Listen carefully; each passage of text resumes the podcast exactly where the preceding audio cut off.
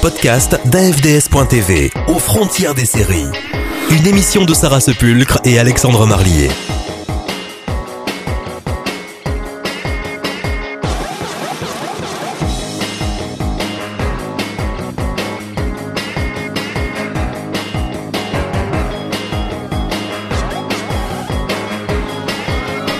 Les dossiers d'AFDS.tv, Alexandre Marlier, Nathanaël Picasse.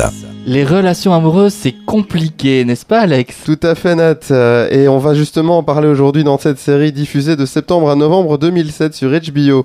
Tell Me You Love Me est donc une série de 10 épisodes de 53 minutes, créée, écrite et produite par Cynthia Mort. En France, la série a été diffusée sur TPS Star et en Belgique sur BTV en 2008. Tell Me You Love Me suit la vie de trois couples en détresse sexuelle et amoureuse, consultant la même thérapeute, Jamie et Hugo dans la vingtaine, Palek et Caroline trentenaire et David et Katie quadragénaires tenteront de donner une chance à leur couple traversé des crises que tout un chacun peut vivre un jour. Pour nous en parler aujourd'hui, Tilman Villette. Bonjour. Tilman, on plonge donc ici en pleine analyse de sentiments. Alors oui, Alex, des sentiments, mais la série les mêle également énormément à la question finalement du sexe, euh, puisque c'est assez étroitement lié, en tout cas dans ces couples euh, à problème. Mais à la rigueur, la question du sexe, j'y reviendrai par la suite. Je vais d'abord peut-être m'apesantir sur les personnages, parce que bon, c'est une série où de toute façon, il n'y a pas énormément d'action en soi. C'est plus un développement psychologique de chaque personnage. Tout d'abord, mais, je vais aborder le couple qui est un petit peu, je dirais, central, c'est le couple des quadragénaires. David et Katie, qui sont interprétés par Tim DeKay pour euh, donc David et Katie Ali Walker qu'on avait pu voir euh, dans la série Profiler, euh, qui avait quand même pu marquer aussi euh, les esprits. Et donc elle incarne ici une housewife de la middle class euh, américaine, qui donne avec son mari donc euh, une image d'un couple tranquille euh, avec deux enfants, un petit couple bien rangé où il n'y a pas trop de problèmes. Mais bon, derrière cette façade de couple, on va dire modèle, de famille paisible, se cache euh, en fait euh, le, le trouble du manque de désir entre époux. Ça fait 12 ans que Katie et David sont mariés et euh, leur vie sexuelle eh bien, semble réduite maintenant à néant. Ils ont eu deux enfants et puis au fur et à mesure du temps, je dirais, la, la passion s'est étiolée. Ils se demandent finalement ce qui les relie encore, à part leur vie de famille et leurs enfants, car euh, on les voit d'ailleurs à plusieurs moments se mettre au lit tous les deux, et euh, c'est presque comme deux amis en fait, euh, qui viendraient souhaiter la bonne nuit. Ils ne se prennent même plus dans les bras, ils ne s'embrassent même plus presque. C'est intéressant qu'une série mette en scène ce problème. J'ai l'impression que ça a été rarement mis en valeur dans les séries. C'est souvent les débuts amoureux plutôt, ou, des, personnages qui ne se détestent, qui finissent par tomber amoureux. L'après est assez rarement développé dans les séries, alors que ça a été largement abordé par contre au cinéma. Et ça, c'est tout l'avantage de Tell Me You Love Me, c'est que en se focalisant en fait sur trois couples, pas dire de générations différentes, mais en tout cas de dizaines d'années différentes, on peut voir l'évolution finalement des rapports sentimentaux dans ces couples-là. Donc on a le couple de la vingtaine, on a le couple de la trentaine et on a le couple de la quarantaine. Et donc on voit au fur et à mesure, je dirais, l'évolution de ces couples puisque ils ont les problèmes qui sont relatifs à leur tranche d'âge à chaque fois. Et donc ici, bah, avec cette crise entre guillemets de la quarantaine, mais qui n'est pas finalement une crise euh, d'infidélité ou de quoi que ce soit, mais plus de d'espacement entre deux partenaires dans un couple euh, avec les années. On voit que bah, les non-dits en fait de ce couple commencent à, pourrir de plus en plus leur relation, et au fur et à mesure du temps dans la série, on comprend que plus l'écart se fait entre eux, moins il est facile pour eux d'essayer de le réduire cet écart-là. Parce qu'ils ne savent même plus aborder, je dirais, les questions du sexe sans se sentir gênés l'un face à l'autre ou l'aborder d'une manière différente que la nostalgie presque. Surtout que je pense qu'après un certain nombre d'années, on a l'impression qu'on est plutôt avec un ami ou une sœur, un frère, et que quelque part il y a quelque chose de très tabou de dire tiens j'ai ce fantasme-là, je n'oserais pas demander à ma femme ou, ou mon mari d'aller jusque-là. Qu'est-ce qu'il va penser de moi si euh, je lui demande ça? C'est exactement ça. D'ailleurs, à plusieurs moments, en tout cas dans la suite de la série, quand les, problèmes commencent à plus ou moins se résoudre, ils commencent à être euh, un petit peu plus euh, taquins face à l'autre, et on remarque qu'il y a une certaine forme de gêne dans l'attitude qu'ils ont face à, l'un l'autre d'exprimer certains fantasmes ou, euh, ou de parler de sexe. Et ça, c'est vraiment quelque chose de très intéressant, en tout cas dans la série. Leur appel à l'aide finalement auprès de May Forster, ça servira à quoi? Bah, raviver la flamme finalement euh, le désir dans leur couple et surtout euh, essayer d'un peu réanimer leur vie sexuelle qui est devenue complètement neurasthénique. Et donc au départ c'est une initiative de Katie d'aller consulter une thérapeute. Et puis par le biais de la thérapeute donc de May Foster elle essaie d'un petit peu attiser la curiosité de Dave euh, qui est totalement réticent à cette idée-là et euh, en attisant sa curiosité finalement il fait la démarche de venir et à la fin c'est même lui qui est euh, le plus intéressé à rester suivre cette thérapie que euh, Katie qui au bout d'un moment a peur que finalement ça ne serve à rien en fait. Le second couple c'est Palek et Caroline. Alors Palek et Caroline c'est un couple de trentenaires un peu bourgeois, un peu branché. Elle est avocate, lui est architecte.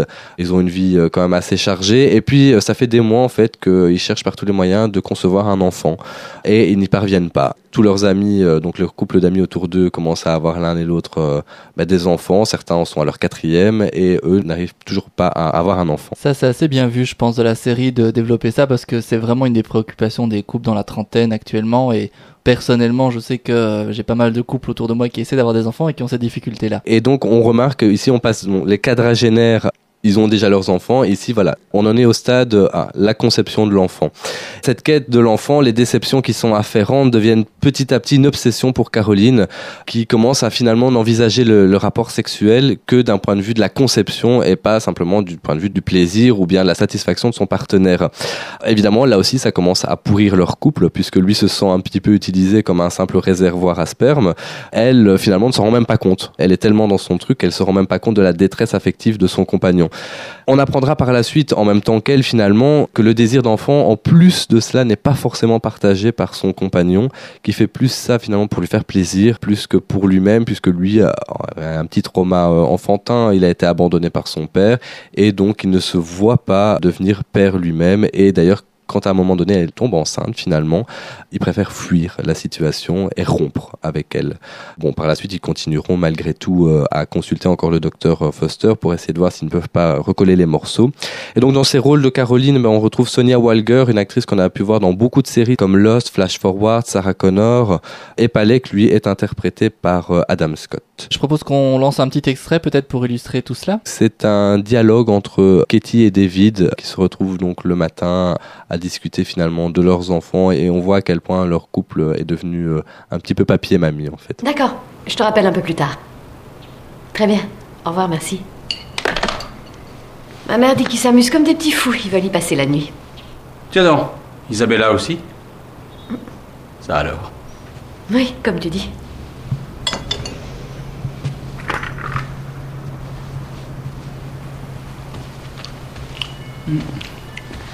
Ça fait plus grand. On peut faire tout ce qu'on veut. On pourrait même fumer, dire des gros mots. Enfin, je veux dire, si c'était notre genre. Tu sais que tu pourrais faire ton truc dans n'importe quelle pièce sans que personne te dérange. Bravo, très drôle. Mais on est libre. Ouais, ouais.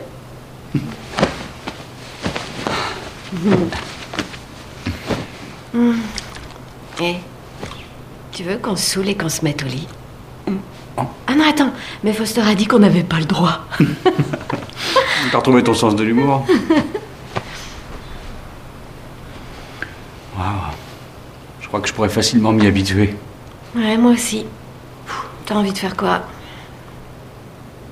Ah, j'ai envie d'apprendre le mode d'emploi du magnétoscope par cœur. J'ai envie de finir mon livre dans un bon bain et sans me retrouver à court d'eau chaude. Ah, pas mal. Euh, Profites-en bien. Toi aussi.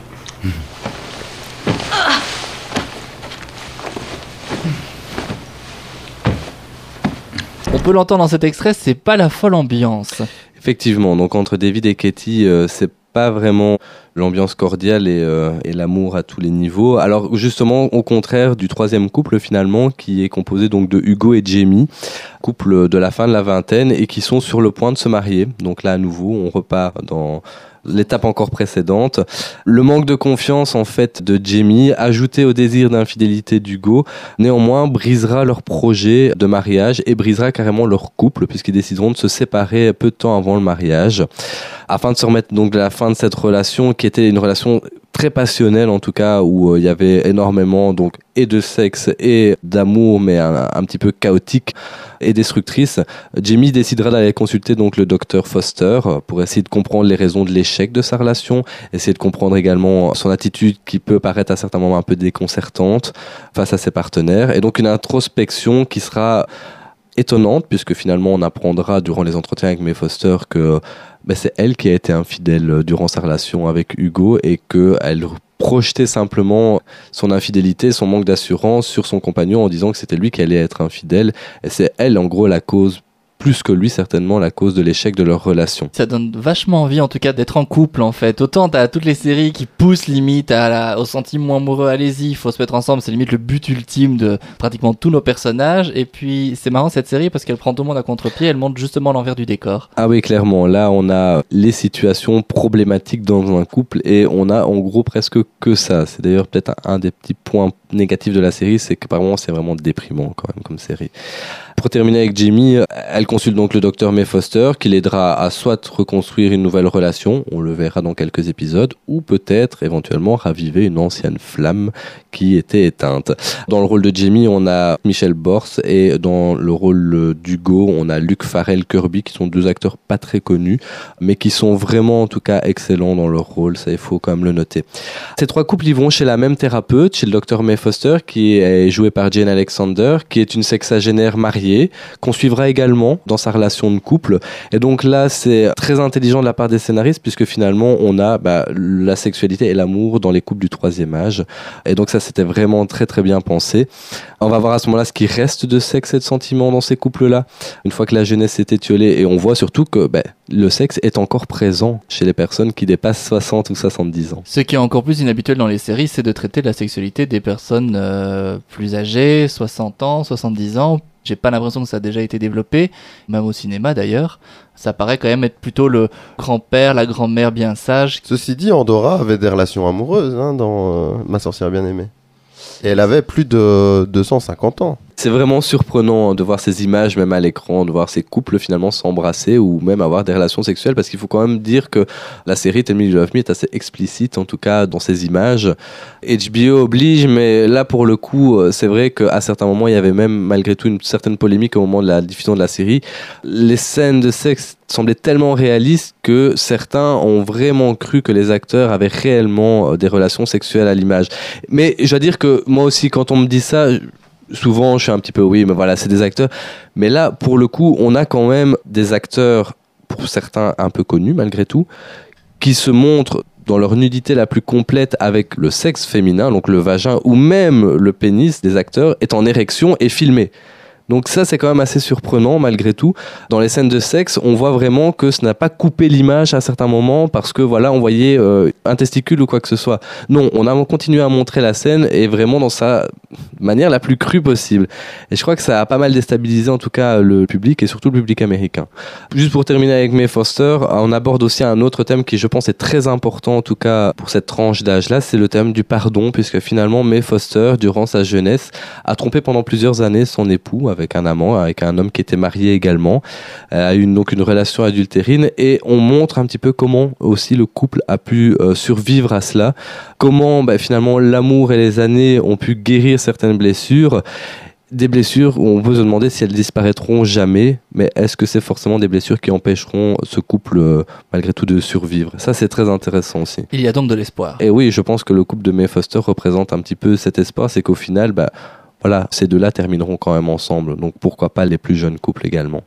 Alors je propose peut-être qu'on écoute un extrait où Jamie et Hugo sont euh, justement chez leur psy May Foster et où euh, d'ailleurs Jamie expliquera qu'elle a trompé Hugo durant sa relation. Ce que je veux, c'est qu'on soit de nouveau un couple. Jamie?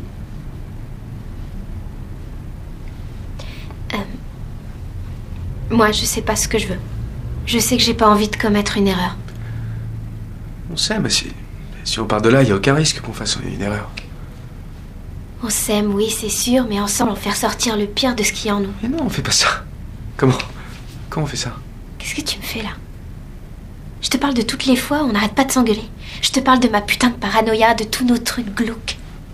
D'accord, mais on est un couple. Il y a quand même une intimité entre nous. On voit clair l'un dans l'autre, on se comprend sans rien se dire.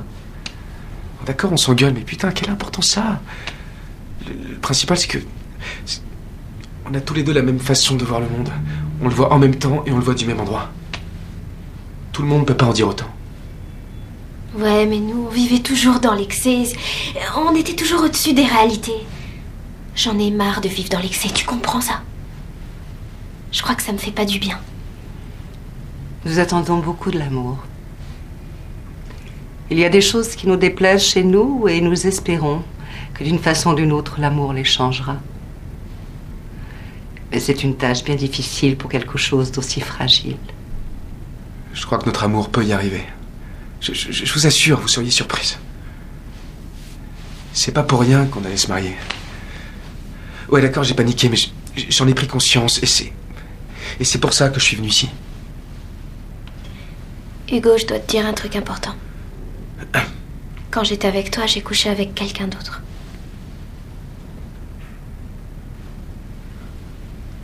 Quoi? Quand? Quand j'étais avec toi. C'est qui? Mais quel important. Putain, pour moi, c'est important, d'accord? Je suis désolée.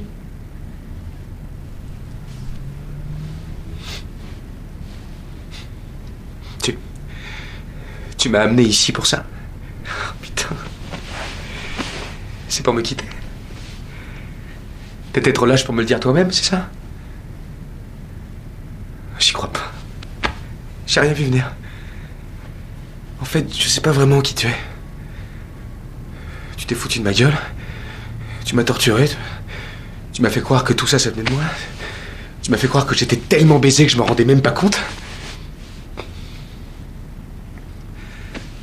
Je vous emmerde.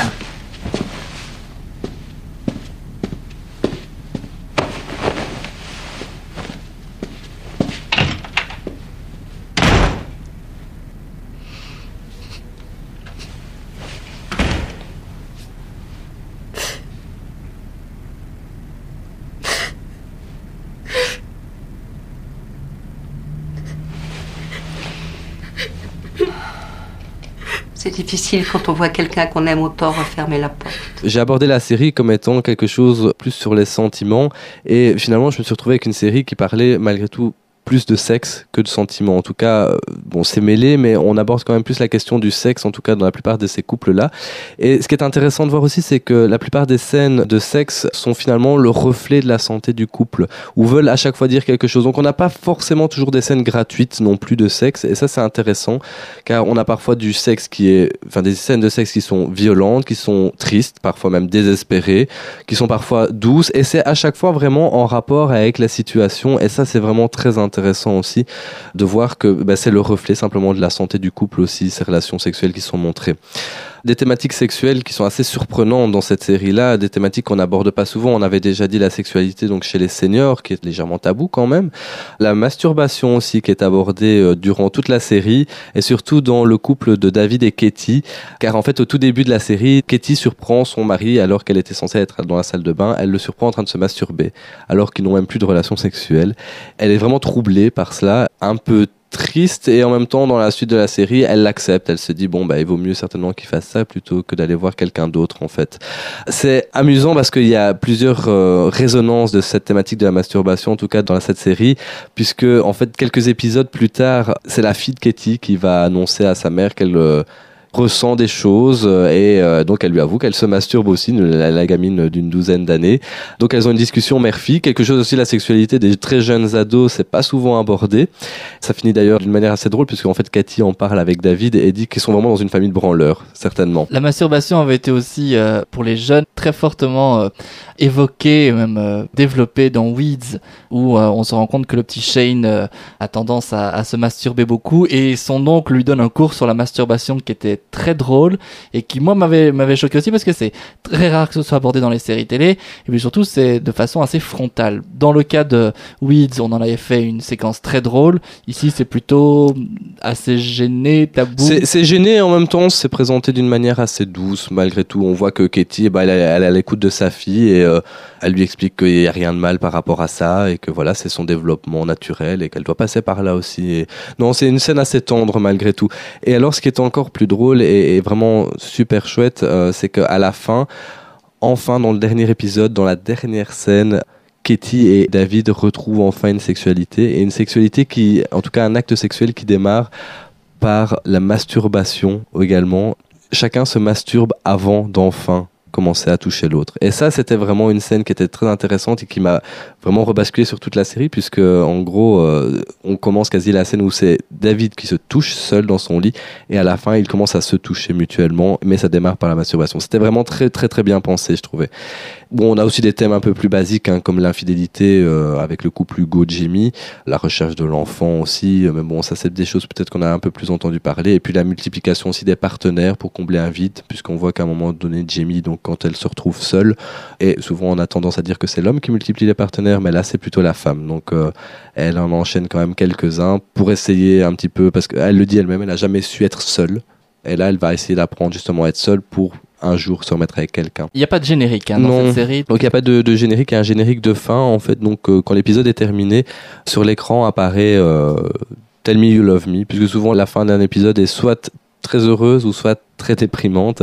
Et cette petite phrase, je trouvais, est vraiment bien trouvée puisque ça se finit toujours un petit peu euh, d'une manière douce amère et on a ce euh, dis-moi que tu m'aimes en fait, tout simplement. Je me trompe ou il y a effectivement même pas de générique de début, c'est-à-dire que le titre n'apparaît même pas au Non. début de l'épisode. Non, C'est-à-dire qu'on arrive à la quintessence du non générique dans cette série. L'épisode commence directement comme ça de manière très abrupte, Et le titre arrive à la fin donc. tout à la fin de l'épisode. ouais. Ce qui est intéressant d'ailleurs dans la mesure où c'est une série qui euh, prend les couples euh, en cours de route et plutôt de clôturer chaque épisode par un, générique parce qu'on est plutôt dans la clôture d'un couple euh, la plupart du temps. Oui, clôture surtout de, on va dire D'un chemin. en d'un fait. chemin. Oui, voilà, c'est vraiment ça. On l'aura compris, je crois que tu apprécies la série, tu auras peut-être l'occasion de le développer un petit peu plus tard, mais est-ce qu'on sait pourquoi cette série s'est arrêtée au bout d'une saison? À la fin de la saison 1, HBO, malgré les faibles résultats de la série, avait quand même décidé de la, la reconduire. Mais la créatrice donc de la série, Cynthia Mort, euh, n'arrivait pas à savoir quelle direction elle allait donner à sa série. Elle ne voyait pas du tout comment faire évoluer ses personnages, et donc c'est elle-même qui a demandé à ce qu'il n'y ait pas de seconde saison. Est-ce que c'est un mal ou pas À chacun de voir. Personnellement, moi, ça m'a pas trop dérangé de savoir qu'il n'y aurait pas de deuxième saison, puisqu'il y a une sorte de clôture euh, des grands axes euh, qui sont abordés dans cette première saison. Effectivement, on est un peu triste de laisser les personnages qu'on aurait peut-être voulu voir évoluer, mais pour en tout cas la plupart des couples, la boucle est bouclée quand même. Oui, si c'est faire évoluer les personnages pour juste faire durer la série, ça n'a pas beaucoup d'intérêt. On En a fait- déjà vu beaucoup de séries qui auraient dû s'arrêter beaucoup plus tôt. Oui, en fait, il y a certaines histoires qui sont mieux clôturées que d'autres. Disons que le couple David euh, Katie, ah bah, oui, voilà, ils ont leur relation sexuelle, le sexe revient enfin dans leur ménage. Bon, effectivement, on aurait pu voir comment ça se serait passé par la suite, mais voilà, en tout cas, la boucle est bouclée de ce côté-là. Par contre, pour le couple Palek-Caroline, Caroline tombe quand même enceinte, puis perd l'enfant. Et là, on l'abandonne un petit peu comme ça, on abandonne ce couple-là un petit peu sur cette note. Malgré tout, ils restent ensemble, mais on voit que leur couple en a bien morflé. Bon, on ne sait pas trop ce qui va en advenir. Et puis, ben, pour euh, Hugo et Jamie, en fait, simplement, eux euh, reprennent contact à la fin, mais on ne sait pas trop où ça va aller entre eux. Ils décident quand même de se marier à nouveau. Ils font un mariage euh, express, on va dire. Ouais, moi, j'étais un peu surpris de voir ça à la fin, parce qu'ils viennent à peine se remettre ensemble. Mais voilà, on ne sait pas trop si euh, finalement, bon, bah, ils vont être à nouveau infidèles l'un avec l'autre, euh, ou si ça va marcher ou pas. Donc voilà, il y a des couples mieux culturés que d'autres, moi, je trouve. En bref, les histoires d'amour finissent mal? Ben, les histoires d'amour, oui, mais c'est un discours un peu déprimant parfois, mais il y a une certaine note d'espoir à la fin de la série, puisque bon, on voit que finalement la, la plupart des couples restent ensemble malgré tout et, surpassent les épreuves, mais c'est pas évident. C'est ce qui, je pense, rend peut-être le visionnage de cette série plus difficile. Il vaut mieux ne pas regarder cette série-là chaque épisode à la suite, car je pense que sinon on fait vraiment une overdose de déprime. Je pense qu'il faut les, les alterner avec des choses beaucoup plus drôles pour pouvoir vraiment, je dirais, trouver son compte dans cette série, mais qui a vraiment beaucoup de qualité. Retrouvez aux frontières des séries sur le web. www.afds.tv